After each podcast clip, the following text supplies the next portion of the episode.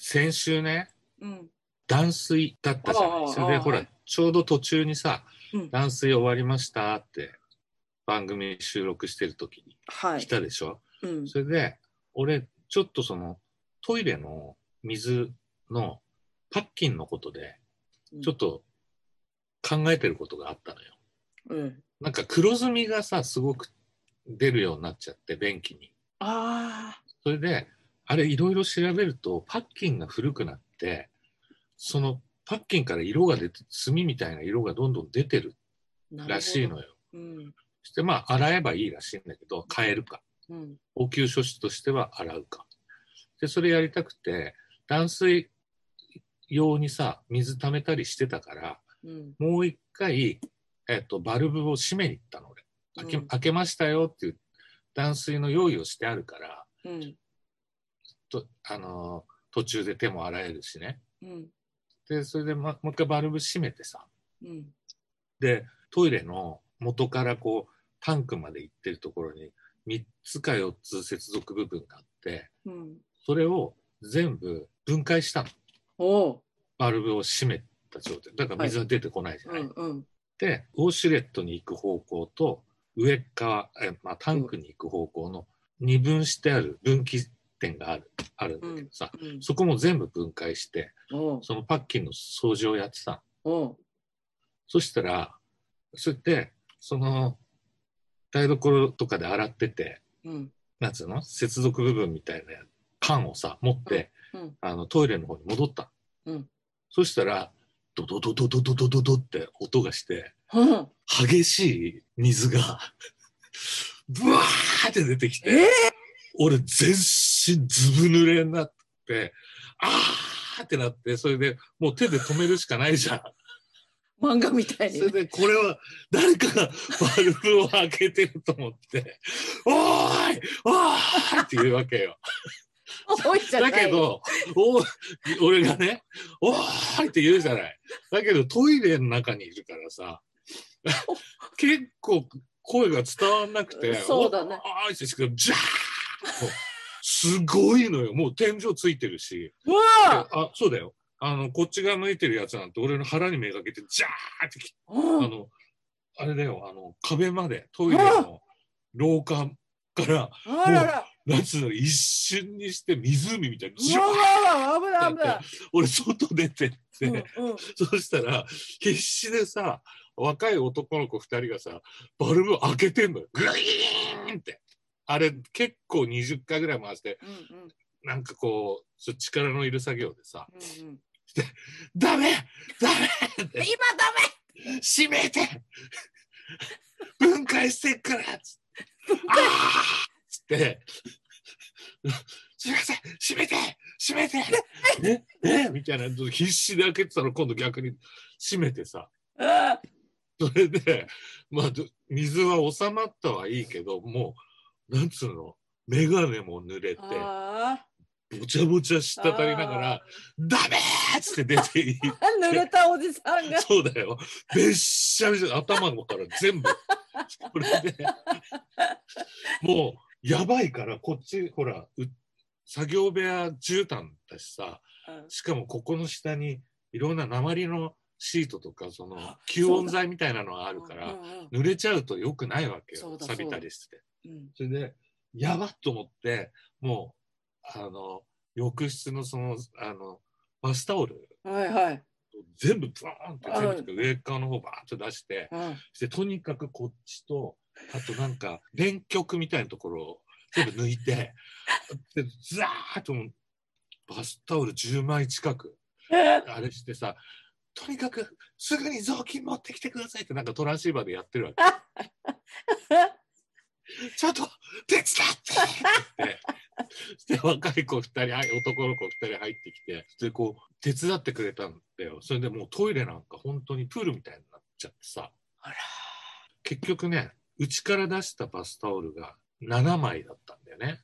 うん。それで向こうが慌ててなんか多分車かどうかからなんか雑巾みたいなのたくさん持ってきて結局大丈夫だったんだよ。うん。あのなんとか、うん。うんそしたらさうん。もうヘトヘトなわけ。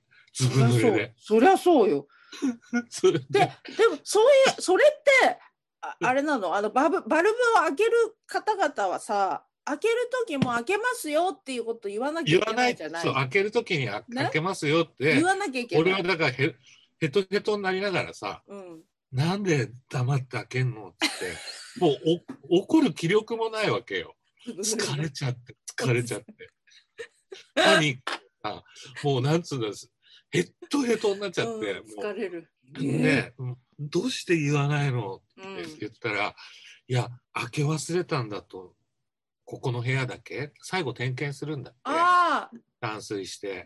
開け忘れたんだと思って開けちゃったんですよって言って。ああダメだよこういうのは。っつって、まあね。いや俺は俺でまあそ,、うん。まあ、それはわかるけど、うん。俺もあの断水の準備してたから、うんここでここのパッキンの掃除したかったからもう一回閉めてやっちゃったんだけどさってまあね。でうんこれあと残ってるバスタオルが2枚しかなくてでほら便所拭いたタオルでかちょっと嫌だねね。じゃあ嫌だね。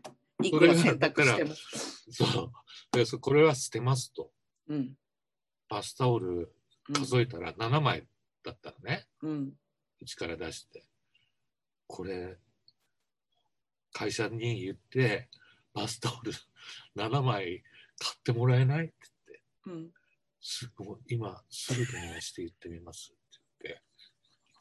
そしたらその人たち帰ってもうしょんぼりしてんのよ。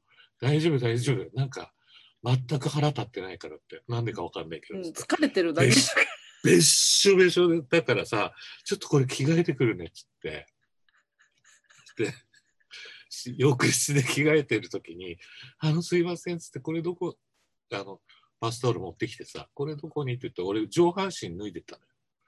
そして入れ墨だらけのおじさん情報がいろいろよい。てさなんか昼間っからさうんなんか酒の匂いしてるしさそう色の白いその。でなんかちょっとなんか入れ墨入ってるし、うんすっごいなんか気持ち悪かったと思うあの人たち。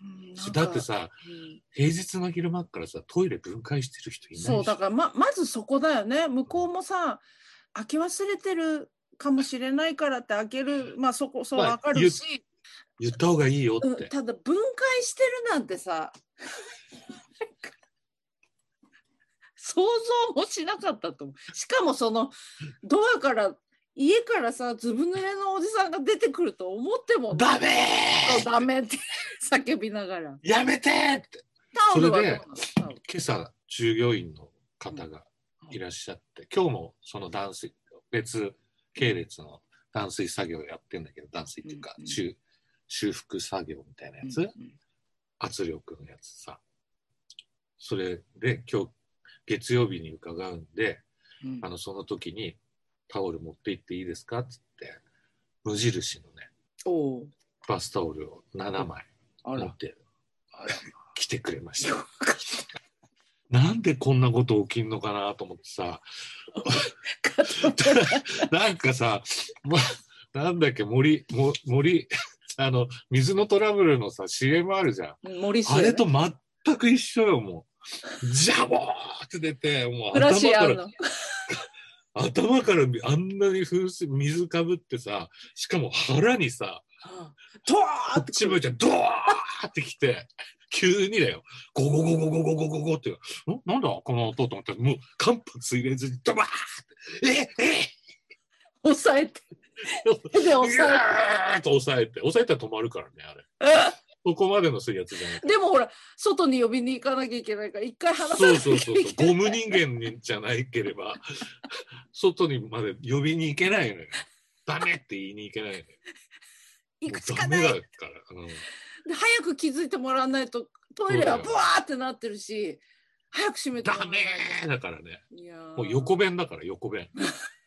横弁覚えて横山弁護士。やめてやめてでまあ無事あのーあれですかお掃除もできて、で着てタオルも、うん、タオルもあのうん。買ってもらって、俺で結構さトイレとか掃除するじゃない？うん、してない知らするないけど。じゃないですか。してるんだけどね、それで結構雑巾でさ裏とかもきちんと拭いてんだけど、うん。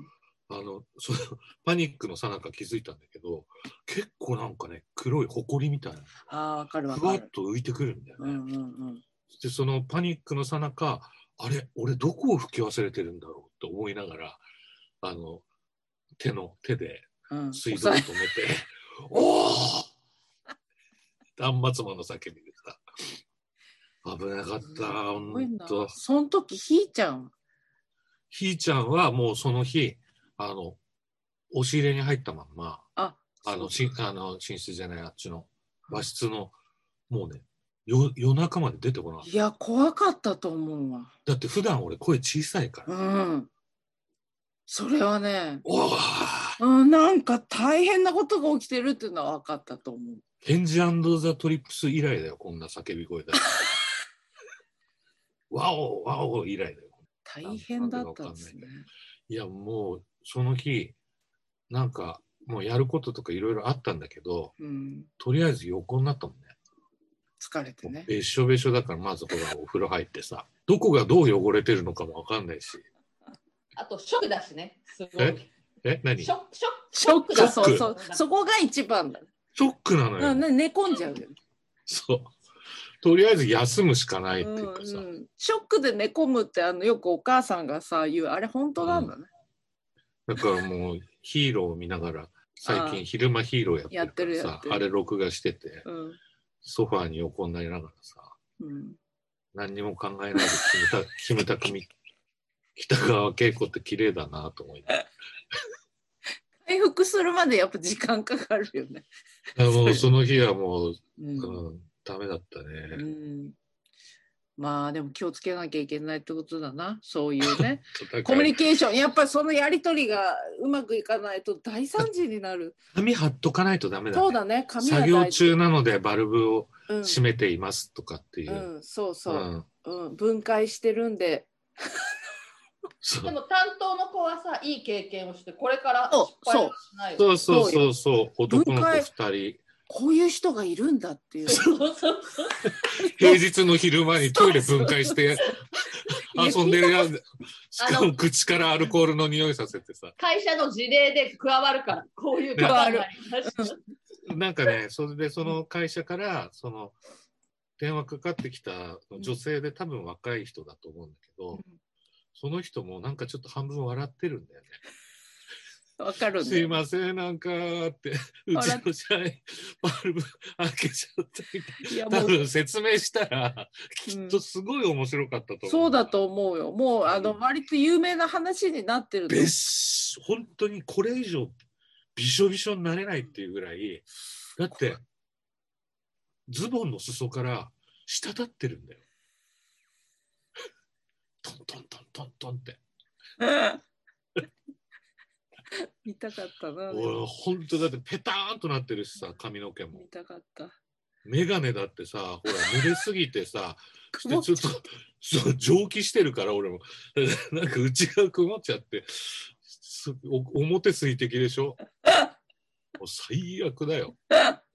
本当のなんかよくコンコントだからさ。うんうんうんいやーよかった。なんかあのそれ以上にならなくてその人たちがそばにいて、いや本当本当。うん、締める役の人がいてね。ねいてよかったよ、この人。そしたら俺中に入って手で止めるからさ、うん、開けた後だったら開けた後でもういなくなってたら 俺外出て多分バルブま閉閉めるんんだけど、どもう中岡だからさ俺うん、そうだよね。今私もそのイメージ中岡状態になってる中岡だった、うん、ロッチの中岡状態だあとやっぱ楽器部屋その音楽室に水がねそうそうそうそう。もう何日も寝込むよそれ、大変なだってさうん。お金で買えない機材そうそうそう。ないからさ、それが濡れた日にはもうん、う寝込み続けるわ、落ち込むしかないよね。うん。だって買えないんだもん。うん、うちであの楽器部屋一回あの上の水漏れで、ええあそうだ。あの天井からはいはい水が滴ってきた時のもう恐怖。なんていうかしかも自分の楽器じゃないから余計もう命預かってるみたいな留守中ね。命預かってるのと同じだから、もうその時もとりあえずありったけの布とかシートみたいなのとか全部ゴミ袋バーって上に重ねてダッシュで上に上がってピンパピンパピンパピンパガガガガってやって上に？漏れてる。上の人に？そうそう。漏れてる。漏れてるって何のことか向こうも。水道開きっぱなしにしてたのかな？ねそれは。洗濯機のあホースがちぎれたかなんかで。出ちゃっでたそう上の人がさ画家さんでうん。で絵を描いてる最中に洗濯機回してて集中してて気がついてなかった昔俺昔っていうか数年前までさ札幌とにもさ家があってさマンション借りてたんだけどさ、うんうん。スタジオやってたから今はやってないからもうこっちいるんだけどあの札幌の家に数週間ぶりに、まあ、東京から行ってさそしたら台所の床にさうん。ちょんちょんちょんちょんちょんと黒いさはあ。雫だけどもう乾いてるわけ。そしてなんかねめちゃくちゃ香ばしいのよ匂いが。うん。それでクンクンクンってしてみあの拭く前にしてみたら醤油なんだよね。おおそれで上見たら天井のさなんかさほらえっ、と開けるところなんか調査す、うう上を見るさちょっとこう四角くさ開けられるとこあるじゃない。よく、はいあのお風呂場の上とかについてるようん。あれあそこの一角が茶色くなってる。あらそれで椅子持ってきてこう嗅いだらくんくん嗅いだら醤油なんだよ。それで開けたのよ。そしたら明らかに上から醤油がの跡があるわけ。そしてぐーんと伸びてって台所に登って嗅いだらもうそのなんつうんだろう通気口じゃないけどさそこがもう醤油なのよ。完全に。完全に。それで、管理人に電話して、拭かないで。で、これ、こういう感じなんですけど、つって、管理会社に、不動産屋なんだけどさ、してうん。これ醤油ですね、っていうことで、そして、上の人に管理人さんがさ、聞きに行ってくれたのよ。うん。で、翌日かなあの、電話かかってきてさ、あの、なんか一、一週間前ぐらいに、うん。醤油の一升瓶を割っちゃったっていう。おおワンルームマンションでさうん。なんで醤油だけ一升瓶必要なの、うんうん。おかしいよね。なんでそんな？いやたただその情報しかないんだけど醤油使いすぎでしょそんなんさ。そうだね。なんで一升瓶なのよ？うん。もらったかな？まあ別にさ拭いてぜ何でもななくなんかうん。お菓子くれて終わったんだけど、うんなんで醤油一升瓶でもらったのか買ったのかわかんないけど、うん。節約家でさそうだ醤ね油は一升瓶で買って、うんそうだね。そうかもしあれない。てんのかもしれないけど、でもそうしか割るって。一升瓶を割って、うん。下にもれそうなるんだそういうふうに。多分だから割割れてしばらくほっとかないと気がついてなかったか。気がつかなかったじゃん。芸術家なんじゃない？ああそうだね。集中してたんだ。うんいやいろいろあるよなんか。醤油持ってくるっていうのはうん。結構びっくりした、醤油はちょっとしんどいな。水ならあれだけど醤油ってなんか匂いとかそう。残りそうだし、うん。俺の友達なんてさがシンセの上にさうん。水漏れ来てさで使わないシンセ全部積み上げてうん。全部べしょべしょにして、うん。それで保証させたって金に変えたって。先言ってるなそれ。名前言えないけど、大体何人かこうちらほらと。うん。いやでもあのそのうちのね楽器部屋の水漏れの時は、はいはい。やっぱうちその上の人が画家さんで芸術家だからやっぱちょっと理解があったっていうかうちもこういう仕事してて それは大変ってななんか あそっかそっか。見に来てくれたのどんだけ持ってるかあ優しい人だ。もう顔面蒼白だったその人。あの要するに自分が描き上げた絵を、そうだね。うん、びちゃびちゃにされるようなことだっていうのが多分理解してもらう。もうはぁってなってできる限りのことはします。あとほ保険会社と相談してできる限りのことはって言って。うん。名越幸雄って検索してごらん。したかもね。したかもしれない。されたかもしれない。でも保険会社の人にもちょうどねあのなごちゃんが留守の時に保険会社さん来たのはいはい。で舐められちゃいかんとこのうんやっぱ芸術っていうかその分かりにくいから売ってるものじゃな、売ってるものだけど元は中身は改造してるものが多いし、そうだね。値段をつけられない楽器なんで、ね。使ってる人のいくらしましたじゃないもんね。そうなのそれをさ伝えるのにさどうしようと思って途中やっぱすごいな私って思ったのは涙がこぼれてた勝手に。うん本当の本心ではあるしねうん。本心ではあるわうん、けどやっぱもうどっかで準備してた感じがあった 泣くんだっていう、それいいな。俺も泣こう、今度。うん、やっぱねやめて え若い子の間では、はいここしばらく昭和レトロブームが起きております。レコード、カセット、使い捨てカメラ、純喫茶、メロンソーダ、プリント柄のグラスなど懐かしい。今日は昭和を生きた者同士、昭和の暮らしチェックとやらをして懐かしいあの頃に思いを馳せてみましょう。あった、なかったで答えていきましょう。はい。一つ目。はい。家に1時間ごとにボーンボーンとなる柱時計があった。あった。うちはなかったな。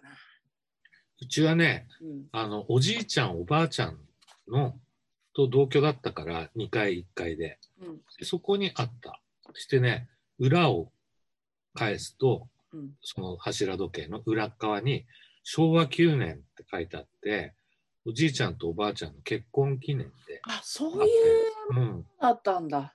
うん。はあ。私あのよくちっちゃい頃泊まりに行ってた家に、うんそのはし柱時計ね、鳩時計か、うん。あれがくっついててさ、自分の家にないから、うん。子供ながらに怖くてその急になるじゃん夜とか。でなる前にさあのギーって言うじゃん。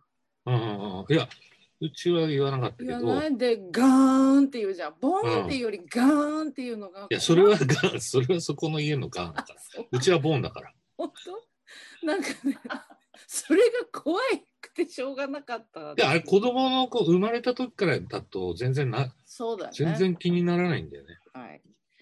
二つ目。黒電話には座布団、もしくは洋服みたいなものが着せられていた。これね、ありましたよね。あった。うんうんうちあの黒電話じゃないけどやっぱりありましたねあの蓋付きのレースの。うちさ、うんあの、最初、俺が3歳ぐらいまで、うんひいおばあちゃんも一緒に暮らしてて生きてたんだけどさ、うんひいおばあちゃんが電話の横のうん椅子に毎日座ってんのよ。あえーっと。うんで電話が来ると出るんだけど。なんか、電話好きだったみたいで、とにかく電話のこと可愛がっててさ。可愛かった。それで、うちのひいおばあちゃんって10っていう名前なの。えー、数字の10。かわいい。で、一郎二郎三郎で、いうん。九郎まで男の子だったんだって。九郎さんっていうのがいらっしゃる。そうそうそう一郎二郎でさ、うん八郎、九郎。九郎。で、おばあちゃんで初めて女生まれて、うん。ひいおばあちゃんでね。それで10なんだって。そしてもう一人次ね、男生まれちゃった。なんだと思う？また一郎。また一郎。うまいうまい11人で終わったらしいんだけど。うまいな。うまいけどさ、適当すぎるよね。いやでもなんか感心しちゃった今。いや、だからさ、最初からたくさん作るっていうつもりじゃないとね、うんうん。そういう付け方できないよ。はあはい次。はい今に親戚や親の知り合いからのよくわからない外国土産が飾られていた。これあったな。ない。うちあのハワイのさフラガールなんかき気色悪いなんかリアルなさ硬い人形とあとアフリカの長いやたら長い人形。木の。なんか木のさ木炭？木炭？木炭っつうの？あの黒い長い長くて掘ってある。俺一時期集めてたのよ。それで、突然気持ち悪くなって、うん。全部捨てたの。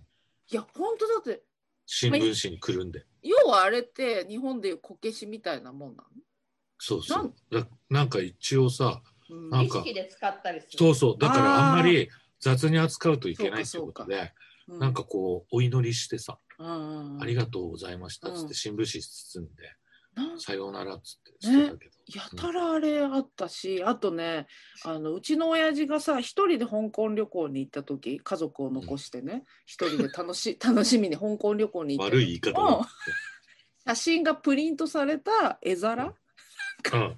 ああれあれもた多分流行った変なトランプとか、やらしいボールペンとか、そうそうそう。あれ流行ったよね。あなんか。あそう。おじさんがやらしいボールペン買ってきてニヤニヤしながら俺に見せてた。あのうんヌード写真。なんかこう、なんか液体みたいなの入ってんだよね。うん。でそうそうそう。こ斜めにしたりして。そうそうすると脱いじゃうの。そうすると脱いちゃうあれ欲しいな部屋の入り口にジャラジャラ音がする玉のれん。玉のれん。あだって僕が最初に一人暮らしした時にうん。それをつけましたよ。え？うん。一人暮らし？自分の代でつけちゃうそうです。ジャラジャラ。な10 15歳だから、うん昭和60年だね。そういうもんだと思ったのうん、やっぱりなんか傷だらけの天使とか見てて、ああうん、憧れプラがあっスチックのちょっとキラキラしてうんるやつ。て、うん、玉砂利あそういうのなんのかかプラスチック、ジャあラジャラあジャラっつって。実家とかのねああの辺のはあの木のさ。そうそうもっそう。そともっとう。うん。ごついやつだもんね。うん、うちはなかったけど、あのどっかいろんな家にありましたね、それね。うんテッチさんすごいね、一つ一つエピソードがあるね。あるね。あるね。実体験で。昭和の男ですね。次、これもあるかな ?5 つ目。テーブルに花柄のテーブルクロスが敷かれていた。うん。あ敷かれてたよ、それ。うんうんこれ鍵編みです。レースビニールのでししょ？あ、ビニールのやつ？じゃないの？あ、ビタッとしてるやつ？うん。あまあ、花あ柄のあのれもあった白いやつもあるけどね。うんうん、あれもあったね。ビタッとしたやつね。ねちょっとすんだよね、あれなんか、だんだん。ねちょっとしてくるの、あの、肘ついたりするとねちょっとこうするの。あれは嫌だ。次。リンゴや梨を食べるとき用に使う絵がカラフルなこじゃれたフォークがあった。プラスチックのやつじゃなくて、あの、はいあえっと、うん、あった流行ってましした。で、うちね、うんあの、これに関しては、実際、まあちょっと皆さんにはご覧にいただけない、2人には見ていただけるんですけど、こちらね。まさしくこれはあのうん。その当時のものでうちのあの母蒔絵がね当時あの七宝焼きが流行ってたんですよねあの。尻尾焼き流行ってた。ね。七宝焼きを習っててうん。この絵が可愛いやつを作ってこのご自身でね作ってはめ込んだポークをですね作ったやつねこれ子供の頃に本当に家で使ってたやつを奪ってきたんですけどあのこれといや、可愛いねね、やっぱはい、まさに流行ってたやつです。り。尻尾焼きみんなのお母さんやってたな。そう、ブローチ作ったりしてましたよね。うん、はい、次。えおせんべいやちょっとしたお菓子を入れる蓋付きのお菓子入れがあった。これ、あこれさ、私、うちになくて憧れてたんだよな。うちのおばあちゃんのとおじいちゃんが2階に住んでて、あの夜宿題とか勉強終わるとおじいちゃんとおばあちゃんのとこ行って一緒にテレビ見るのが習慣でそれはおじいちゃんとおばあちゃんと一緒にいたいっていうのもあるんだけどお菓子出してくれるのはいはいはい。これごとね、さっとこう出してね。ケンちゃん何食べるっつって、うん、いいなあそれやりたかったんだよな、私。うんそうなんかいろんなものが入ってるんだよねそうそうう。ね？あの栗まんじゅうとか入ってその缶じゃなくて仏壇にぶどうが乗ってる時とかあどうしてもぶどう食べたくて、あ。うんうん。仏壇の前を俺うろうろしたりして「おばあちゃん」っつって仏壇の前をうろうろしておばあちゃんの視界の中にブドウを入れる 注目させる。